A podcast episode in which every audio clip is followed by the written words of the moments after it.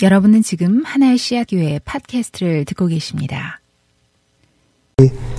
함께 말씀을 나눕니다. 어, 지난주에 이어서 그 교회에 관한 이야기로 어, 시작을 어, 하도록 하겠습니다. 아, 제가 지난주에 말씀드릴 때 교회가 이제 개척된 지 6년이 됐다라는 아, 말씀을 드렸습니다. 제가 어, 개척할 때부터 함께 시작한 아, 목사이기 때문에 어, 저도 교회를 섬긴 지 6년이 아, 되었습니다. 지난 6년 동안에 아, 교회를 섬기고 교회와 함께 하면서 저에게 일어난 변화가 무엇일까라는 것을 생각을 해보았습니다. 저에게. 여러분들 말고. 저에게 일어난 변화가 무엇일까? 뭐, 디테일하게 얘기하면은 굉장히 많, 겠지만은 어, 일단은 그렇게 시작해 볼 수 있을 것 같아요. 먼저, 가장 먼저는 어, 바깥에 관한 바깥 바깥을 향한 어, 관심이 점점 줄어들기 시작했습니다. 저는 개인적으로 성격도 그렇고 그렇고 지금까지 어, 해왔던 어, 사역도 그렇고 바깥을 향한 관심이 많습니다. 그런 거 가지고 요즘에 어, 오지랖이 넓다 그렇죠. 네, 오지랖이 넓어서 뭔가 뭔가 관심이 굉장히 많이 있습니다. 어, 아직도 그런 성향이 어, 굉장히 많이 남아 있지만 그러나 아, 6년 동안 교회를 섬기면서 이렇게 생각해 보니까 아, 그런 소위 이야기하는 아, 오지랖과 관심이 좀 점점 줄어들지 않았나라는 그런 생각을 해보게 되고 그런 결론에 도달하게 되었습니다. 아, 유진 피러스 목사님은 자신의 자서전에서 아, 그분은 저랑 굉장히 다른 분인데 어, 본인은 교회를 시작해서 자신은 교회를 중심으로 동서남북 사방 3마일은 3마일 이상은 관심을 가져본 적이 없다고 그러셨어요. 그러니까 여기서 동서남북 사방 3마일이면 어딜까? 물론 동네마다 좀 다르지만 그분이 30년 가까이 30년 동안 사역하셨던 메릴랜드의 그 동네에 가보면 바로 볼티모 근교인데 거기에 가보면은 아 그럴 수도 있겠구나 3마일이면 충분하겠구나 라는 그런 생각을 어, 하게 됩니다. 저는 사방 3마일로는 안, 되, 안 되겠지만은 저희 교인들의 분포를 보니까 어, 동서로는 모르겠지만 남북으로는 대략 아, 50마일 존에 있는 것 같아요. 샌프란부터 저희 집까지. 그 안에, 그 안에 제 관심이 집중되어 있는 것 같습니다. 저에게 일어난 변화가 무엇일까? 지리적인 변화일 수도 있겠지만은 또 다른 변화를 말하기도 하는데 그것은 어, 세상의 변화에 대해서 점점 관심이 없어지고 그냥 사람들에 대한 개인의 개인에 대한 인간의 변화에 대해서 점점 더 어, 관심이 가게 어, 되어가는 예, 그런 성향으로 좀 바뀌지 않았나 하는 생각이 듭니다. 무슨 말이냐면 어, 누구나 새로운 동네에 가면 그렇지만은 저도 교회를 개척하기 위해서 이 동네에 처음 왔을 때 동네의 특성상 와 여기는 이런 앱도 만드는구나. 요즘에 신기한 게 이런 게 있네. 뭐 이런 전기 자동차도 있네. 무인 자동차도 있네. 그런 것에 대한 관심이 좀 당연히 많을 수밖에 없죠 그렇죠 아직도 아직도 재밌습니다 어, 우리 진우 형제한테 드론 얘기 들으면 와 드론이 여기까지 발전했구나. 아, 되게 재밌기는 해요. 그렇지만 그런 것에 대한 관심은 점점 더 사라지곤 합니다. 여러분들이 회사에서 무슨 일을 하는지 들어도 모르고 사실 이제 점점 더 관심이 관심이 없어집니다. 하는 일에 대해서. 어, 그래서 그냥 개인에 대한 변화에 대한 좀 관심이 많아지는 거죠. 어, 그러다 보니까는 어, 이게 좋은 건지 나쁜 건지 모르겠지만은 점점 더 외부에서 하는 일들의 외부 소위 사역에 대해서 어, 좀 조심스러워집니다. 제가 몇몇 분들하고는 개인적으로 설교팀 모임을 하거나 이런 얘기할 때 좀 나누긴 했지만은 어, 제가 사람을 처음 만나는 사람을 대해야 하는 그러한 그 외부의 사역들에 대해서 어, 좀 거절하게 됩니다.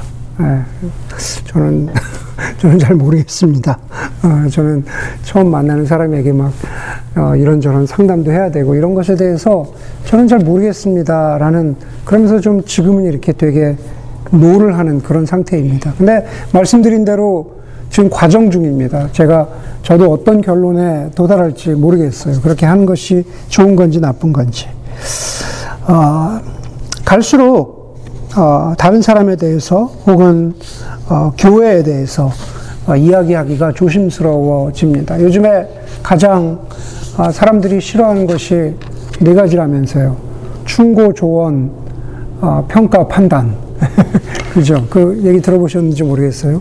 예, 충조, 평판 그래가지고 충고, 조언, 평가, 판단을 어, 굉장히 싫어한다 그러는데 그동안 해왔던 제가 이제 뭐 이렇게 선교단체를 사역하고 그러면서 해왔던 사역상 그렇게 조언을 해야 되거나 어, 판단을 해야 되는 그러한 이야기들이 많았는데 이제는 6년을 섬기면서 아유 내가 뭘 안다고 내가 뭘 안다고 그러면서 주변에 가까운 사람들에게도 그러한 아, 이야기를 나누는 게 좀 조심스러워집니다.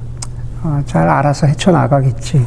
생각나면 기도나 해줘야지. 그러면서 그냥 그렇게 변해갑니다. 겉으로 보여지는 사역의 모습보다는 개인적으로 저는 목회자로서 저의 사생활이나 아, 저의 성품이 더 중요하지 않나라는 생각을 합니다. 조금 더 과격하게 이야기하자면 뭐 설교가 뭐 중요하겠나 성품이 중요하지 뭐 이렇게 생각을 하는데 예, 그렇다고 이제 설교를 과소평가하는 건 아니지만 대충 준비하는 건 아니지만 좀 그런 생각도 좀 하고는 있습니다.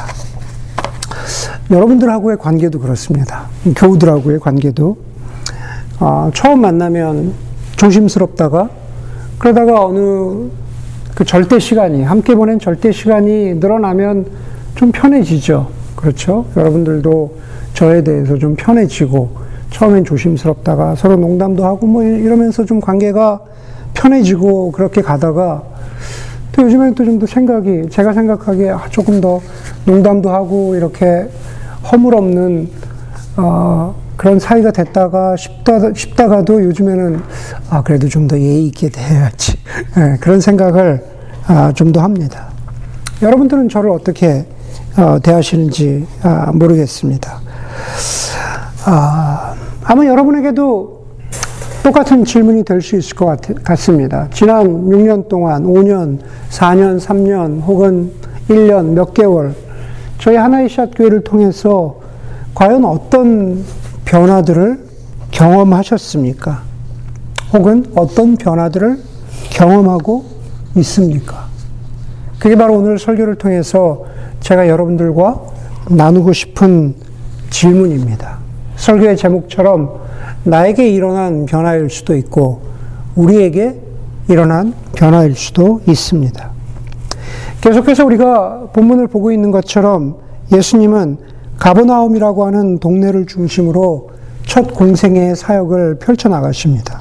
가버나움은 갈릴리 호수 북쪽에 위치한 도시인데 성경에서는 게네사렛 호수라고도 이야기하지만 혹은 디베리아 바닷가라고도 이야기하지만 그것은 그냥 모두 갈릴리 호수의 다른 이름입니다. 갈릴리 호수 주변에 있던 마을들의 이름을 따라서 그렇게 부른 것입니다. 갈릴리 지역은 예수님의 사역의 중심지이고 특히 가버나움은 자주 등장하는 곳입니다. 오늘 본문에 보니까는 누가가 보여주는 예수님의 사역은 사실은 이 공생애를 통해서 오늘 본문에서 보여주는 예수님의 사역이 사실은 계속 반복되죠. 그런데 그 사역은 크게 세 가지입니다. 첫째는 가르침과 선포의 사역입니다. 31절에 보니까 예수님이 가르치셨다 그랬죠.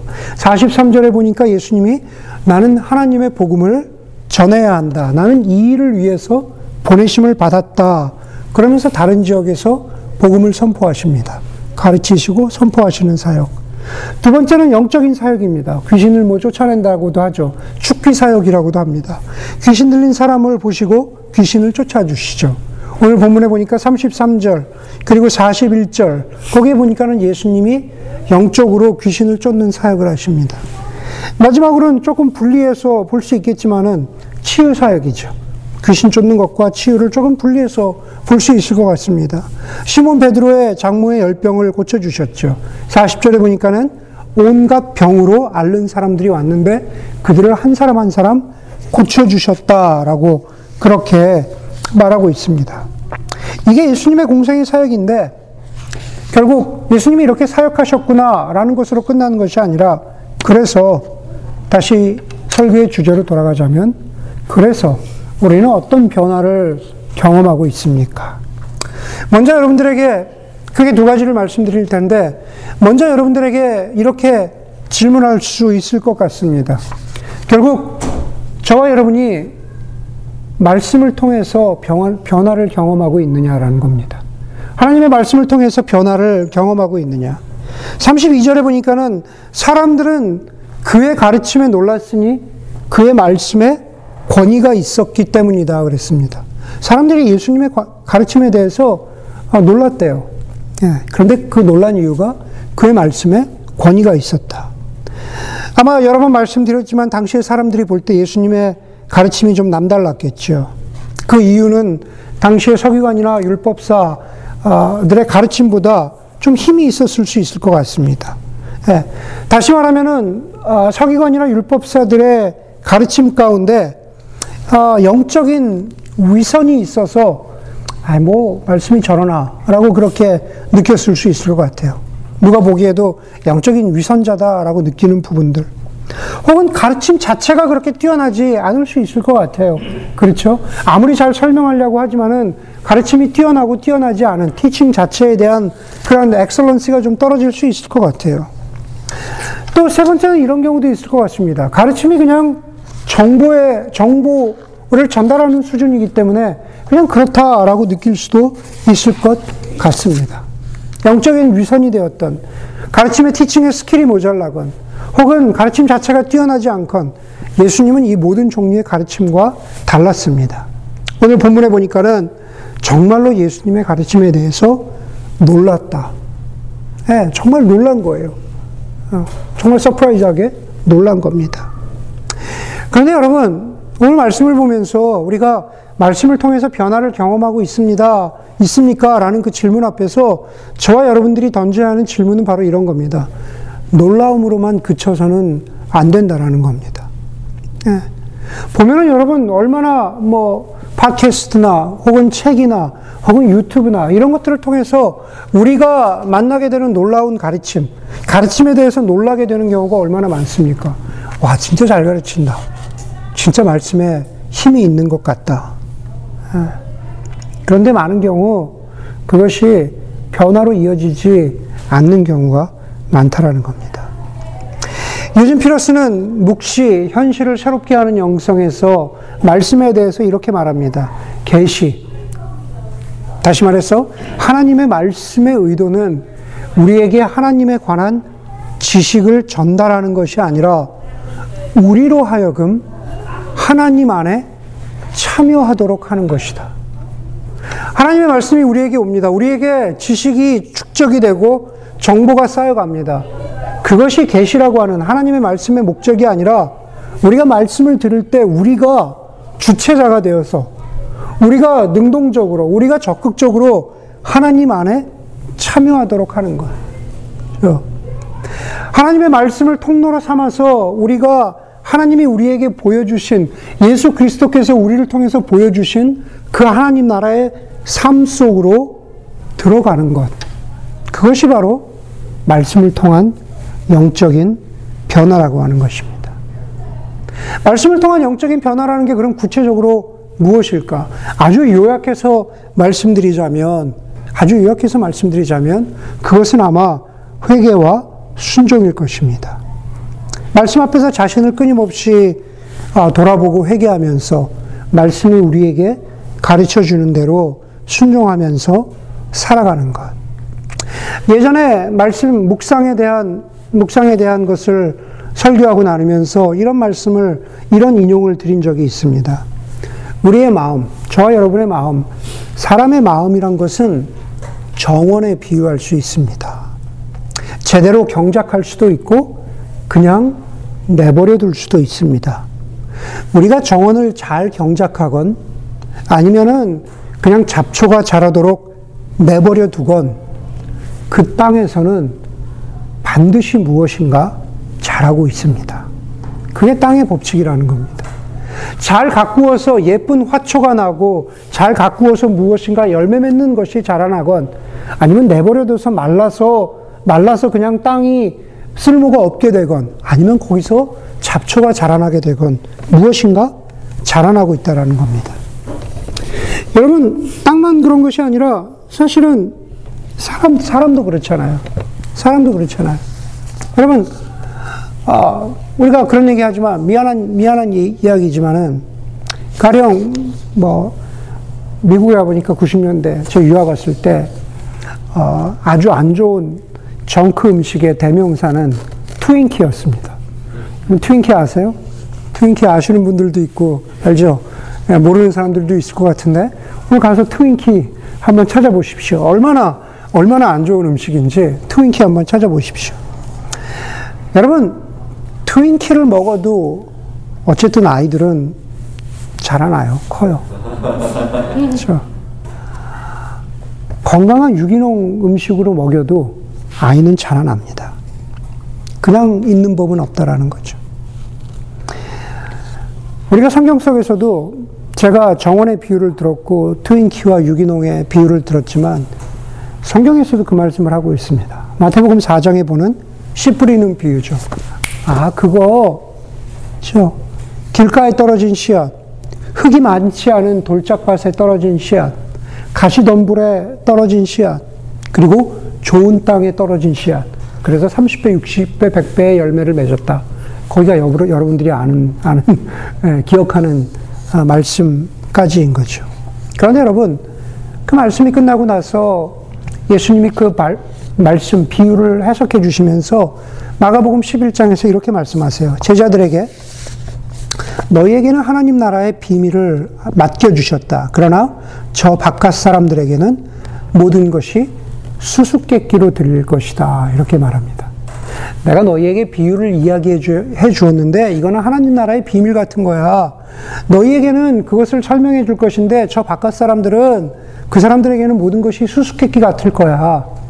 얼핏 듣기에는 어떻게 들립니까? 마치 운명론, 말씀에 관한 운명론, 예정론 같은 거죠. 어, 너한테는 설명해 줄게. 근데 쟤한테는, 쟤는 아무리 설명해 줘도 이해를 못 할 거야. 예. 그런 것이 아니라는 겁니다. 예수님이 말씀하셨던 바로 그 말씀을 듣고 있었던 비유를 설명해 주었던 제자 중에는 가론 유다 같은 사람도 있었습니다. 그리고 바깥 사람이라고 이야기하던 저 바깥 사람, 바로 그 비유를 말씀해 주실 때 예수님의 말씀에 귀 기울이지 않던 사람들 중에는 나중에 제자가 된 사람들도 있어요. 그러니까 말씀에 대한 숙명론이나 말씀에 대한 어, 떤 운명론이 아니다라는 겁니다. 중요한 것은 무엇이냐 하면은 바로 이, 이, 어, 밭의 비유, 땅의 비유에서 말씀하고 있는 중요한 포인트는 뭐냐 하면은 너희가 들으려고 하는 오늘 오늘 아, 설교를 빗대어서 이야기하자면은 너희가 변화되려고 하는 열정이 있느냐라는 겁니다. 말씀 안에서 복음 안에서 잘하고 싶은 바램이 있느냐라는 겁니다. 사실은 그 비유에 대한 그, 그 설명은 굉장히 깁니다.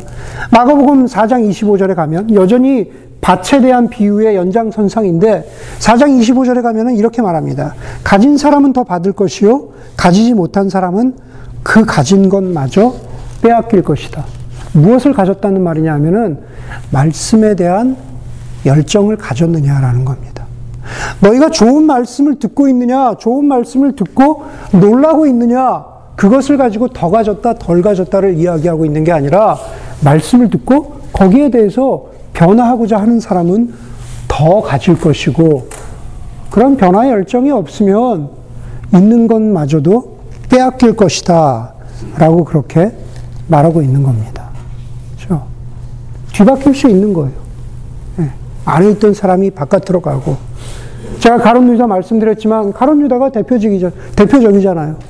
예수님 곁에 있으면서 얼마나 놀랬겠어요. 얼마나 그 가르침에 놀랬고, 얼마나 그 치유하시는 사역에 놀래, 논란이라는 거죠. 그러나 결국에 와서 바뀌지 않습니다.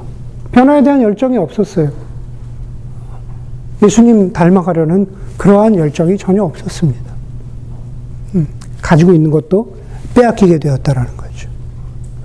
여러분 다시 누가복음으로 돌아가면 예수님은 누구에게나 제자들을 포함한, 포함한 누구에게나 복음을 선포하시고 누구에게나 가르치시지만 그 복음에 대한 반응은 바로 저와 여러분들의 몫입니다.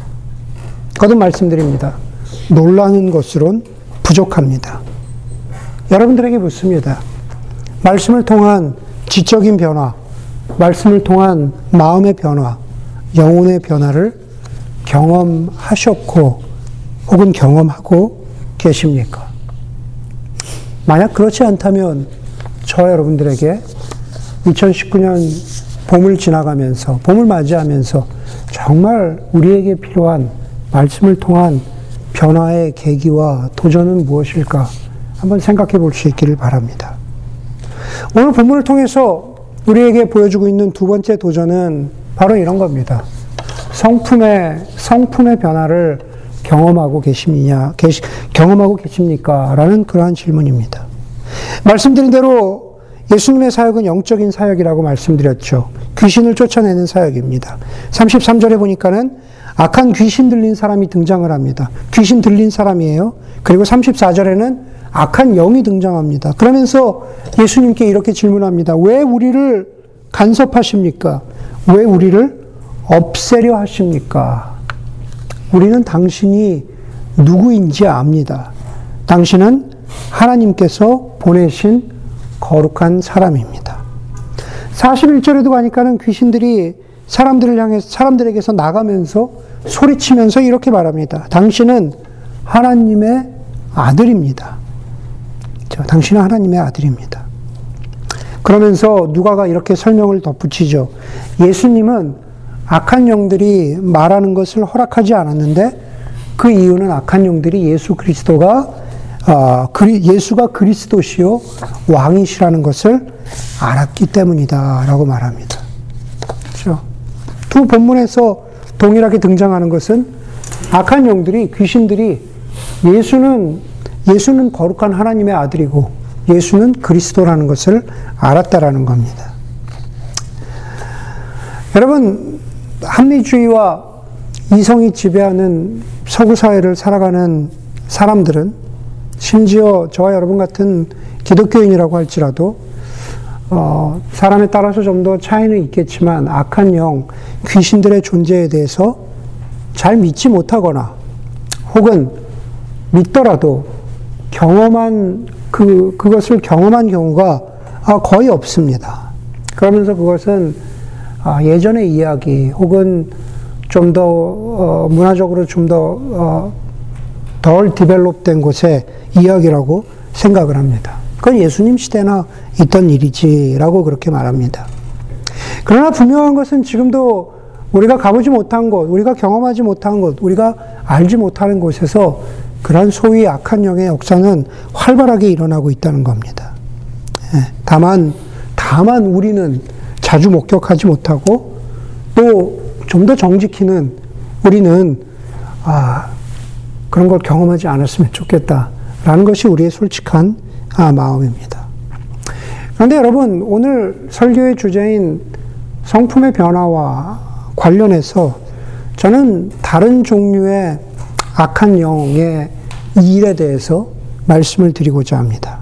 그것은 자만심이라고 표현할 수도 있을 것이고, 그것은 자기 의라고 표현할 수도 있을 것이고, 그것은 아, 인정을 향한 욕구라고도 말씀드릴 수 있을 것 같습니다.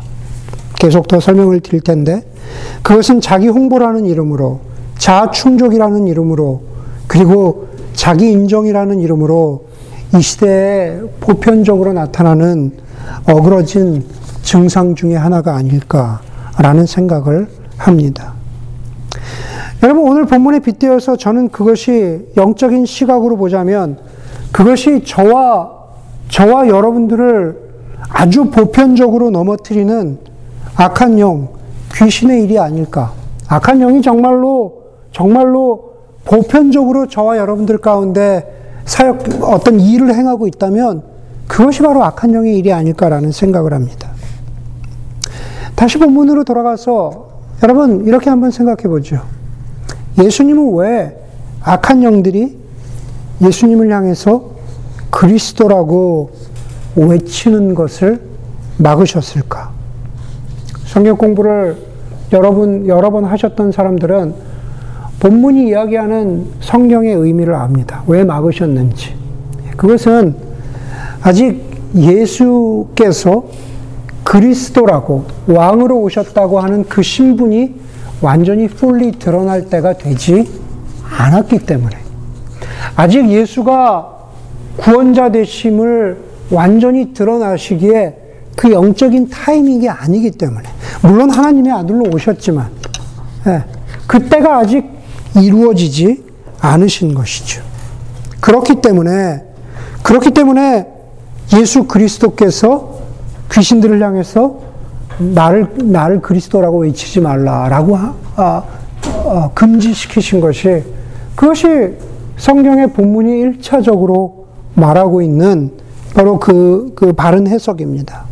그런데 변화와 관련해서 저는 오늘 말씀을 보면서 사실은 예수님께서 귀신들에게 내가 그리스도라고 말하지 마라. 내가 하나님의 아들이라고 말하지 마라.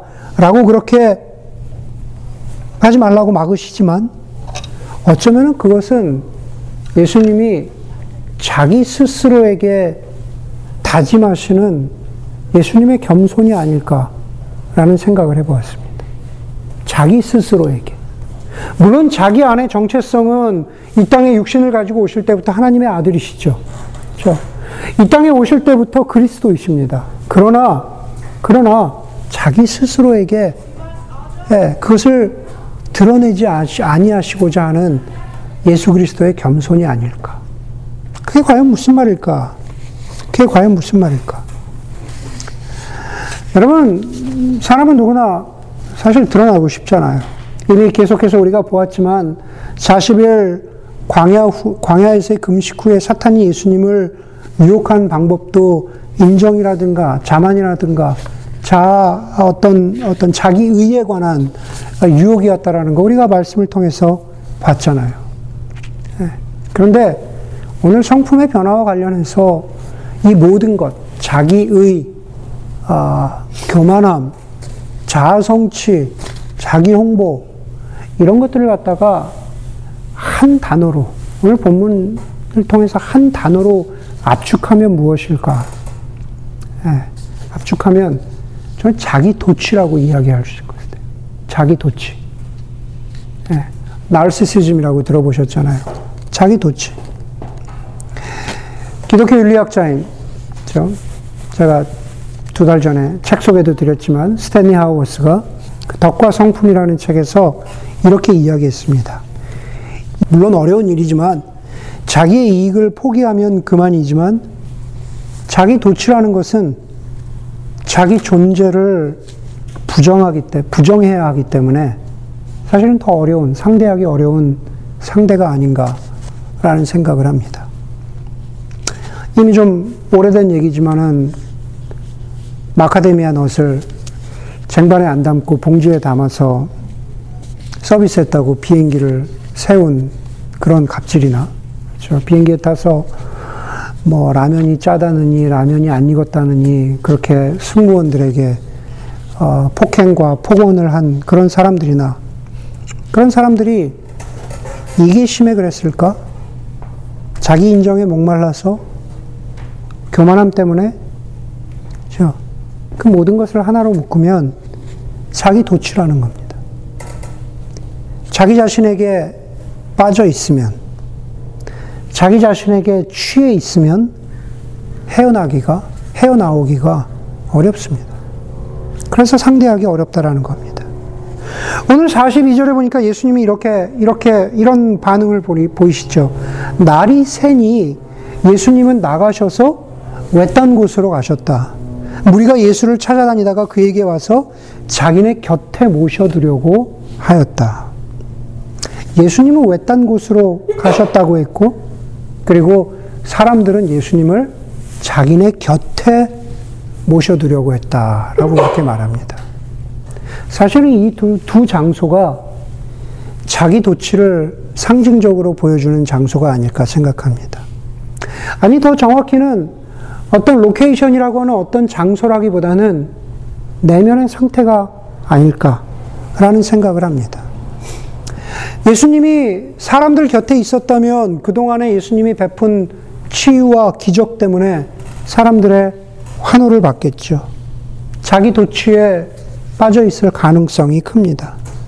외딴 곳은 예수님이 홀로 가셔서 기도한 곳이기도 했지만 내면의 상태로 보자, 보자면 그 외딴 곳은 바로 자기 도취에서 빠져나와서 하나님 아버지께서 나에게 주신 소명을 확인하고 하나님 아버지께서 부탁하신 대로 겸손을 확인하는 자리였다라는 겁니다. 자기 도취에서 빠져나와서 겸손을 확인하는 자리. 스탠리 하워스는 겸손한 사람의 모습에 대해서 이렇게 말하고 있는데 오늘 자기 도취와 관련해서 여러분들과 나누고 싶습니다. 왜 이러죠?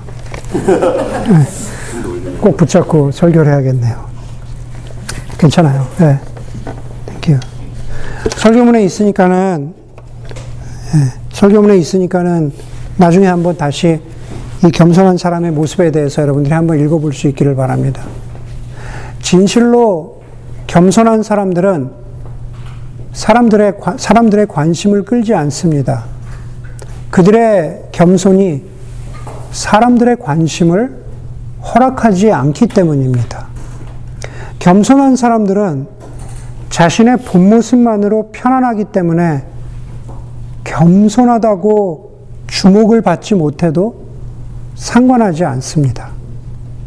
겸손한 사람들이 살아가는 방식을 보면 자신을 증명하고 싶은 강박이 없습니다. 그렇죠? 어, 자매님 너무 겸손하세요. 진짜로 겸손한 사람들은 그렇게 겸손하다는 주목을 받아야겠다라고 하는 강박이 없다라는 겁니다.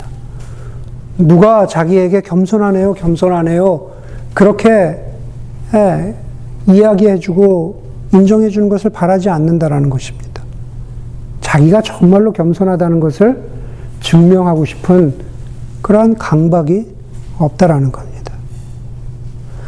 우리에게 그런 자기 도취를 벗어나서 겸손의 모습을 보여주신 분이 바로 예수 그리스도시요. 외딴 곳으로 나가신 예수님은 관심을 찾지도 않고 그리고 예수님의 겸손이 그러한 관심을 허락하지도 않았기 때문입니다. 이런 겸손은 예수님이니까 가능한 것이라고 옆으로 밀쳐 두어야 하는 것이 아니라 우리도 그와 같은 겸손, 아니 혹은 겸손을 포함한 내면의 변화와 성숙, 성품의 변화. 그것이 정말로 예수님이 우리에게 기도를 가르쳐 주신, 가르쳐 주신다면 하늘에서와 같이 땅에서도. 그렇죠? 그리스도인의 삶은 땅을 살아가는 삶이잖아요. 그리스도인의 삶은 말씀을 통해서 이 땅 가운데 변화가 있어야 되는 삶이잖아요. 그리스도인의 삶은 말씀을 통해서 이 땅 가운데에서 내면의 변화와 성숙을 통해서 하나님을 사랑하고 이웃을 사랑하는 것으로 요약되는 예수 그리스도를 대신하는 삶을 이 땅에서 살아가야 하는 삶이잖아요. 그러한 삶이 없다면 하늘에서와 같이 과연 그 하늘이 얼마나 큰 의미가 있을까라는 것을 우리가 볼 수 있어야 합니다. 그리고 설교를 마치면서 오늘 우리는 누가가 분명히 말하려고 하는 한 가지를 놓쳐서는 안 됩니다. 그것은 내가 말씀을 통한 변화, 내가 성품을 통한 변화, 그 주인공이, 그 주어가 내가 아니라 바로 그 모든 것을 가능하게 하시니가 예수 그리스도라는 거죠. 31절부터 44절까지 말씀을 선포하시고 귀신을 쫓아내시고 그리고 치유하시는 바로 그분은 우리가 아니라 바로 예수 그리스도라는 사실입니다. 변화에 대한 갈망과 열정이 너무 중요하고 너무 귀하지만 그러나 그것을 우리가 할 수 없기 때문에 또 오늘도 다시 우리가 겸손히 주님 앞에 나아가서 주의 도우심을 간구하고 신뢰하고 의지하는 그래서 아, 진정한 변화를 아, 우리의 삶 가운데 나와 우리 모두의 삶 가운데 경험하는 그러한 아, 저와 여러분들이 되기를 또 7년 차로 들어가는 그런 저희 교회가 되기를 주의 이름으로 간절히 소원합니다. 오늘 말씀을 기억하면서 마음으로 드리는 예배 우리 함께 개인적으로 묵상하면서 저보는 시간 갖도록 하겠습니다.